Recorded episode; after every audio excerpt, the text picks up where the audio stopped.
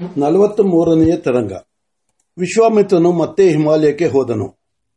ಭಗೀರಥನ ತಪಸ್ಸು ಲೋಕ ಸಂರಕ್ಷಣಾರ್ಥವಾಗಿ ಕೆಳಕ್ಕೆ ಇಳಿಯುತ್ತಿದೆಯೋ ಎಂಬಂತೆ ಕೆಳಗೆ ಇಳಿಯುತ್ತಿರುವ ಭಾಗೀರಥಿಯ ತುಂತುರುಗಳಿಂದ ಪವಿತ್ರವಾಗಿ ದೇವದಾರು ಮರಗಳ ಸುವಾಸನೆಯಿಂದ ಮನೋಹರವಾಗಿ, ನಿರ್ಜನವಾಗಿ ಏಕಾಂತವಾಗಿರುವ ಗುಹೆಯೊಂದರಲ್ಲಿ ಆತನು ಮತ್ತೆ ತಪಸ್ಸಿಗೆ ನಿಂತಿದ್ದಾನೆ. ತಪಸ್ಸು ಆರಂಭ ಮಾಡುವುದಕ್ಕೆ ಮುಂಚೆಯೇ ಒಮ್ಮೆ ಹೋಗಿ ವಾಮದೇವನನ್ನು ನೋಡಿ ಬರಬೇಕೆಂದು ಆಸೆ. ಅಲ್ಲದೆ ಈಗೇನು, ಎಲ್ಲಿ ಹೋಗಿ ಬರುವುದಕ್ಕೂ ಅಡ್ಡಿ ಇಲ್ಲ. ಆಕಾಶ ಗಮನವನ್ನು ಮೇನಿಕೆಯು ಕಲಿಸಿದ್ದಾಳೆ. ಮನಸ್ಸು ಮಾಡಿದರೆ ಹೋಗಿ ಬರಬಹುದು. ಆದರಿಂದೂ ಹೋಗುವ ಮನಸ್ಸಾಗಲಿಲ್ಲ. ಸಾಗಿಲ್ಲ, ಮನಸ್ಸಾಗಿಲ್ಲ. ಮನಸ್ಸು ಆಗಾಗ ಮೇನಿಕೆಯನ್ನು ನೆನೆಯುತ್ತದೆ. ಆದುದು ಯಾವುದಕ್ಕೂ ಪಶ್ಚಾತ್ತಾಪ ಪಡುವಂತಿಲ್ಲ, ಪಡಬೇಕಾಗಿಲ್ಲ. ಅಲ್ಲದೆ ಅವಳು ಇದ್ದಿದ್ದರೆ ಪ್ರಾಣಾಗ್ನಿ ದೇವನ ಸಂದರ್ಶನವಾಗುತ್ತಿರಲಿಲ್ಲ. ಆದ್ದರಿಂದ ಅವಳು ಹೊರಟು ಹೋದುದೇ ಒಳ್ಳೆಯದಾಯಿತು. ಆದರೆ ಅವಳು ಇರುವಾಗ ಇಂದಿನ ಸಾಲ ತೀರಿಸುವ ಯೋಚನೆ ಮಾಡಿದರೆ ಚೆನ್ನಾಗಿತ್ತು. ಅದು ಬರಲಿಲ್ಲ. ಈಗಲೂ ಏನಾದರೂ ಮಾಡಿ ಆ ಸಾಲ ತೀರಿಸಿ, ಆಮೇಲೆ ಏಕೆ ನಿಶ್ಚಿಂತವಾಗಿ ತಪಸ್ಸಿಗೆ ಕುಳಿತುಕೊಳ್ಳರದು ಹಾಗೆಂದರೆ, ಇನ್ನೊಂದು ಕನ್ಯೆಯನ್ನು ಹುಡುಕಿ ಮದುವೆಯಾಗಿ ಅವಳಲ್ಲಿ ಐವತ್ತು ಮಕ್ಕಳನ್ನು ಪಡೆದು ಅವಳು, ಅವರ, ಅವರನ್ನು ಅವನ್ನು ಬಲಿಗೊಡಬೇಕು. ಅದು ಸಾಮಾನ್ಯವಾದ ಕೆಲಸವೇ. ಜೊತೆಗೆ ಮಕ್ಕಳೆಂದರೇನು ಜೊಂಡಿನ ತುಂಡುಗಳೇ? ತಂದೆ ತಾಯಿಗಳಿಬ್ಬರಿಗೂ ಸೇರಿದವರು. ತಾಯಿಯ ಅಪ್ಪಣೆಯಲ್ಲದೆ ಅವಳು ಪಡೆದ ಮಕ್ಕಳನ್ನು ಬಲಿ ಮಾಡುವುದೆಂತು? ಆ ಯೋಚನೆಯು ಬಲವಾಗಿದೆ. ಯೋಚನೆಯು ಅಪಾರವಾಗಿ ತಲೆನೋಯುವಷ್ಟು ಬಲವಾದಾಗ, ಛೆ, ನಾನು ಚಿಂತೆ ಮಾಡಿ ಪ್ರಯೋಜನವಿಲ್ಲ. ಕಾಣದ ಕೈ ಇದೆಯಲ್ಲ. ಅದಕ್ಕೆ ಬೇಕಾದಾಗ ಮಾಡಿಸಿಕೊಳ್ಳುತ್ತದೆ ಎಂದು ಆ ಯೋಚನೆಯನ್ನು ಅಟ್ಟುತ್ತಾನೆ. ಕೊಳದ ನೀರಿನ ಮೇಲೆ ಪಾಚಿಯ ಕೈಯೇಟು ತಿಂದು, ಹಿಂದಕ್ಕೆ ಹೋದರೆ ಮತ್ತೆ ಹಿಂದಿರುಗಿ ಬಂದು ಕೊಯ್ದುಕೊಳ್ಳುವಂತೆ ಬಹಿರ್ಮುಖನಾದರೆ, ಆ ಯೋಚನೆ ಕಾದಿದ್ದು ಮಾವಿನ ಹಣ್ಣಿನ ಕಾಲದ ಸಣ್ಣ ಸೊಳ್ಳೆಯಂತೆ ಬಂದು ಮುತ್ತಿಕೊಳ್ಳುತ್ತದೆ. ಈಗ ಆತನ ತಪಸ್ಸು ಅಷ್ಟೇ ಗಂಭೀರವಾಗಿದೆ. ಹಿಂದಿನಂತೆ ಹಿಂದಿನಂತೆ ಈಗ ಆತನು ಅಶನಾರ್ಥಿಯಾಗಿ ಗಡ್ಡೆಗಣಸುಗಳನ್ನು ಹುಡುಕಿಕೊಂಡು ಹೋಗುವುದಿಲ್ಲ. ಹಸಿವಾದಾಗ ಬಾಯಾರಿಕೆಯಾದಾಗ ಪ್ರಾಣ ಧ್ಯಾನ ಮಾಡಿ, ಅನುಸಂಧಾನ ಮಾಡಿ ಆ ಕ್ಷುತ್ಪಿಪಾಸೆಗಳನ್ನು ಕಟ್ಟಿಹಾಕುತ್ತಾನೆ. ಮತ್ತೆ ಗಂಗಾ ತೀರಕ್ಕೆ ಹೋದಾಗ ನೀರು ತೆಗೆದುಕೊಂಡು ಅಭಿಮಂತ್ರಿಸಿ ಕುಡಿದರೆ ಅದು ಪ್ರಾಣಕ್ಕೆ ಅನ್ನವಾಗಿ, ಪಾನವಾಗಿ ತರ್ಪಣ ಮಾಡುತ್ತದೆ. ಅವನ ತಪಸ್ಸಿಂದು ಧ್ಯಾನ ಯೋಗ ಹಿಂದಿನಂತೆ ಮಂತ್ರಯೋಗವಲ್ಲ. ಅಂದಿನಂತೆ ದೇವತಾ, ದೇವ ಸಾಕ್ಷಾತ್ಕಾರ ಮಾಡಿಕೊಳ್ಳುವ ಯೋಚನೆ ಇಲ್ಲ. ನಿತ್ಯ ನಿತ್ಯದ ಕರ್ಮವಾದ ಬ್ರಹ್ಮಯಜ್ಞನು, ಯಜ್ಞವನ್ನು ಮಾಡುತ್ತಾನೆ.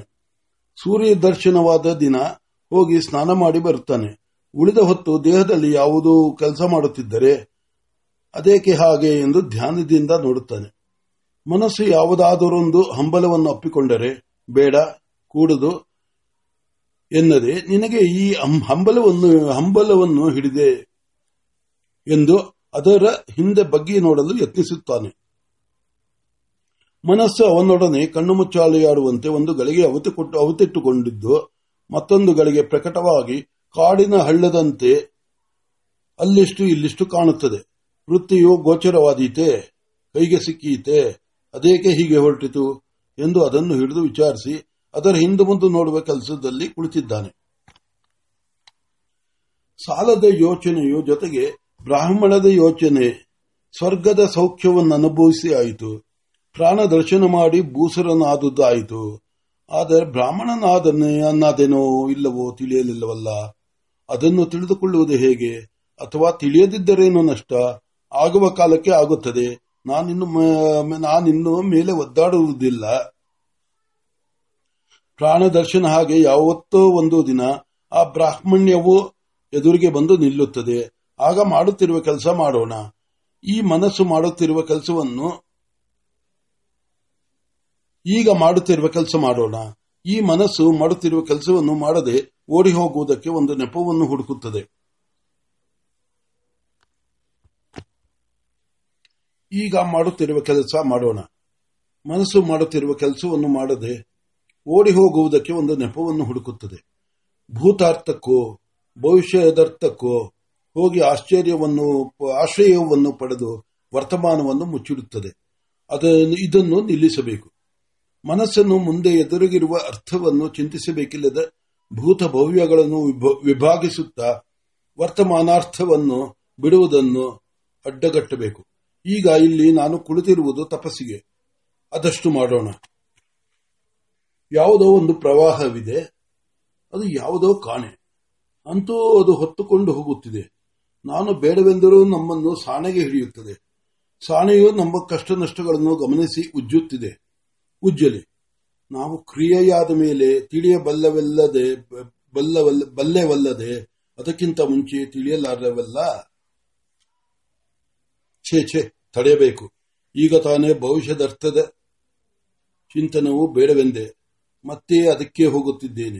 ಹಾಗಾದರೆ ವರ್ತಮಾನದಲ್ಲಿ ನಿಲ್ಲುವುದಕ್ಕೆ ಸಾಧ್ಯವಿಲ್ಲವೇನು? ಹೌದು. ನಿಲ್ಲುವುದಕ್ಕೆ ಸಾಧ್ಯವಿಲ್ಲ.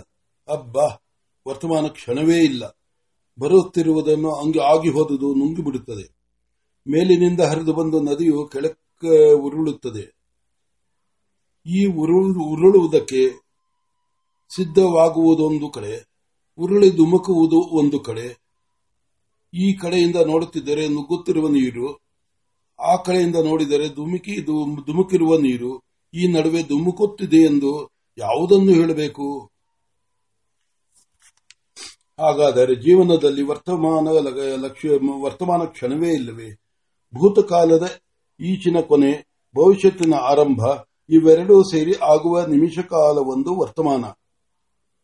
ಅಬ್ಬಾ, ವರ್ತಮಾನದಲ್ಲಿ ಬದುಕುವುದು ಹೇಗೆ? ಭೂತವಾಗಿ ಹೋಗುತ್ತಿರುವ ಕ್ಷಣವನ್ನು ಭವಿಷ್ಯತ್ತಿನಿಂದ ಕಿತ್ತುಕೊಂಡು ಅದಕ್ಕೆ ವರ್ತಮಾನವೆಂದು ಹೆಸರಿಟ್ಟು ಒಂದು ಕನಸು ಕಾಣುತ್ತಿರುವೆ ಅಲ್ಲವೇ? ಇದು ನಿಜವೇ ವಿಶ್ವಾಮಿತ್ರನಿಗೆ ಇಂತಹ ಆಲೋಚನಾ ತರಂಗಗಳು ಹೊಸದಲ್ಲ. ಎಷ್ಟೋ ಸಲ ಒಂದೊಂದು ದಿನವೆಲ್ಲ ಹೀಗೆ ಯೋಚನೆ ಮಾಡುತ್ತಾ ಕುಳಿತು ಬಿಟ್ಟಿದ್ದೂ ಉಂಟು. ಆದರೆ ಇವತ್ತು ವರ್ತಮಾನದ ಲಕ್ಷಣವಲ್ಲ ಎಂಬುದು ಮನಸ್ಸಿಗೆ ಅರಿವಾಗಿ ಭಯಂಕರವಾಗಿದೆ. ಏನು ತನ್ನ ಸರ್ವಸೂ ಹೋದಂತಾಗಿದೆ. ಭಯಂಕರವಾಗಿದ್ದ ಪ್ರವಾಹವು ನಾನು ನಿಲ್ಲ, ತಾನು ನಿಲ್ಲಲು ಬಹು ಕಷ್ಟಪಟ್ಟು ಸಂಪಾದಿಸಿದ ಏಕಾಶ್ರಯವಾಗಿದ್ದ ಗುಂಡು ಜಾರಿಬಿ ಮುಂದಕ್ಕೆ ಕೊಚ್ಚಿ ಹೋಗಲು ಉರುಳಿಕೊಂಡು ಸರ್ವನಾಶವಾಯಿತೆಂದು ಗಾಬರಿಗೊಂಡವನಂತೆ. ಅನ್ಯ ಮನಸ್ಕನಾಗಿ ನಡೆದುಕೊಂಡು ಹೋಗುತ್ತಿದ್ದು ಅರಿವಿಲ್ಲದೆಯೇ ಜಾರಿ ಕಮರಿಗೆ ಬಿದ್ದವನಂತೆ. ಆಗಿ ಆಯಾಸಪಟ್ಟಿದ್ದಾನೆ. ಕಣ್ಣು ಕೂಡ ತೆರೆದುಕೊಂಡಿರಲು ಆಗ ಆಗಲಾರದಷ್ಟು ಶ್ರಾಂತನಾಗಿ, ಅಂಗಯುಷ್ಟಿಯ ನಿಂತಿ ನಿಂತಿರಲಾರದಷ್ಟು ಬಳಲಿ. ಹಾಗೆಯೇ ಗುಹೆಯ ಗೋಡೆಗೆ ಒರಗಿಕೊಂಡಿದ್ದಾನೆ. ಸೋತ ಇಂದ್ರಿಯಗಳು ವಿಶ್ರಾಂತಿಯನ್ನು ಬಯ- ಬಯ- ಬಯಸಿ ಜೀವನಿಗೆ ಕನಸನ್ನು ಕಲ್ಪಿಸಿಕೊಟ್ಟು ಆಟಕ್ಕೆ ಏನಾದರೂ ಕೊಟ್ಟು ಮಗುವನ್ನು ಬಿಟ್ಟು ಓಡುವ ತಾಯಿಯಂತೆ ಎಲ್ಲಿಯೋ ಓಡಿ ಹೋಗಿ ಮರೆಯ ಮರೆಯ, ಮರೆಯಿಸಿ ಮರೆಯಿಸಿ ಮರೆಯಿಸಿಕೊಂಡಿದೆ. ವಿಶ್ವಾಮಿತ್ರನಿಗೆ ಜಾಗೃತ ಜಾಗೃದೃತ್ತಿಯು ಸಡಿಲಾಗಿ ಜೋಂಪು ಹತ್ತಿ ಕನಸಿಗೆ ಇಳಿದಿದೆ. ಕನಸಿನಲ್ಲಿ ಮಹಾಭಯಂಕರಿಯಾದ ಪುರುಷನೊಬ್ಬ ಕಾಣಿಸಿದ್ದಾನೆ.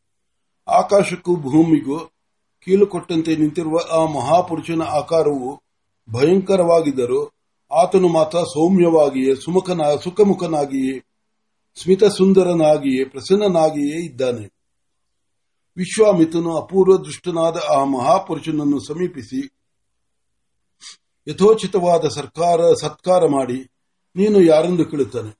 ಆತನು ನಕ್ಕು, ನನ್ನನ್ನು ಕಾಣೆಯಾ? ಅಥವಾ ನಾ ಯಾರು ತಾನೇ ನನ್ನನ್ನು ಬಲ್ಲರೆಂದು ನೀನು ನನ್ನನ್ನು ಕಂಡಿರಬೇಕು.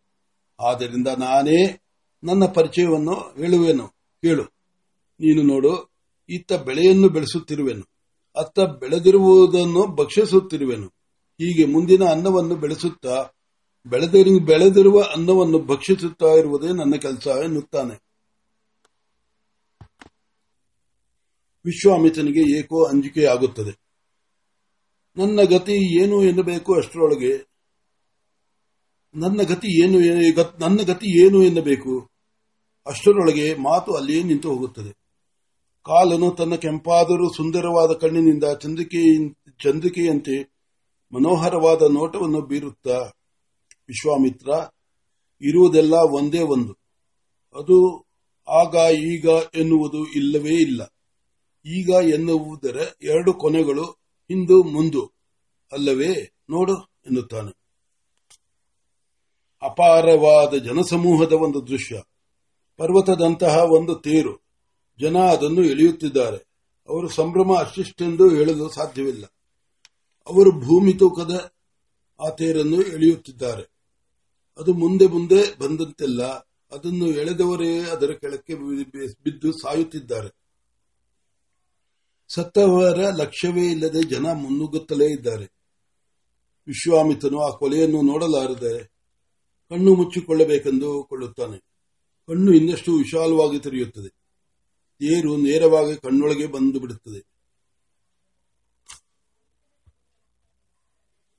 ಆ ತೂಕವನ್ನು ತಡೆಯಲಾರದೆ ಗಾಬರಿಯಾಗಿ ವಿಶ್ವಾಮಿತನು ಕೂಗಿಕೊಂಡು ಎದ್ದಿದ್ದಾನೆ. ಆತನ ಕೂಗು ಗವಿಯನ್ನು ತುಂಬಿ ಪ್ರತಿಧ್ವನಿಯು ಎದ್ದು ತನ್ನನ್ನು ಮುಸುಕುವುದರೊಳಗಾಗಿ ತಾನೂ ಕಣ್ಣು ಬಿಟ್ಟಿದ್ದಾನೆ. ಇನ್ನೂ ಆತನಿಗೆ ತೇರು ಕಣ್ಣಲ್ಲಿ ಕುಳಿತಿರುವಂತೆ ಇದೆ. ಎದೆಯಲ್ಲಿ ಏನೋ ತೂಕವಾಗಿದೆ. ಗಾಬರಿಯೋ ಹಾಗೆಯೇ ಇರುವಂತಿದೆ. ಎಚ್ಚರವಾದ ಮೇಲೆ ಸ್ವಪ್ನ ವೃತ್ತಿಯೂ ಹಾಗೆಯೇ ಇತ್ತು. ತೇರು, ಜನ, ಕೊಲೆ ಬರೆಯುವಂತಿಲ್ಲ. ಇದು ಏನು ಎಂದು ವಿಚಾರ ಮಾಡುತ್ತಿರುವಾಗ ಯಾರೋ ಉತ್ತರ ಹೇಳಿದಂತಾಯಿತು. ಇದೇ ಜಗನ್ನಾಥನ ತೇರು.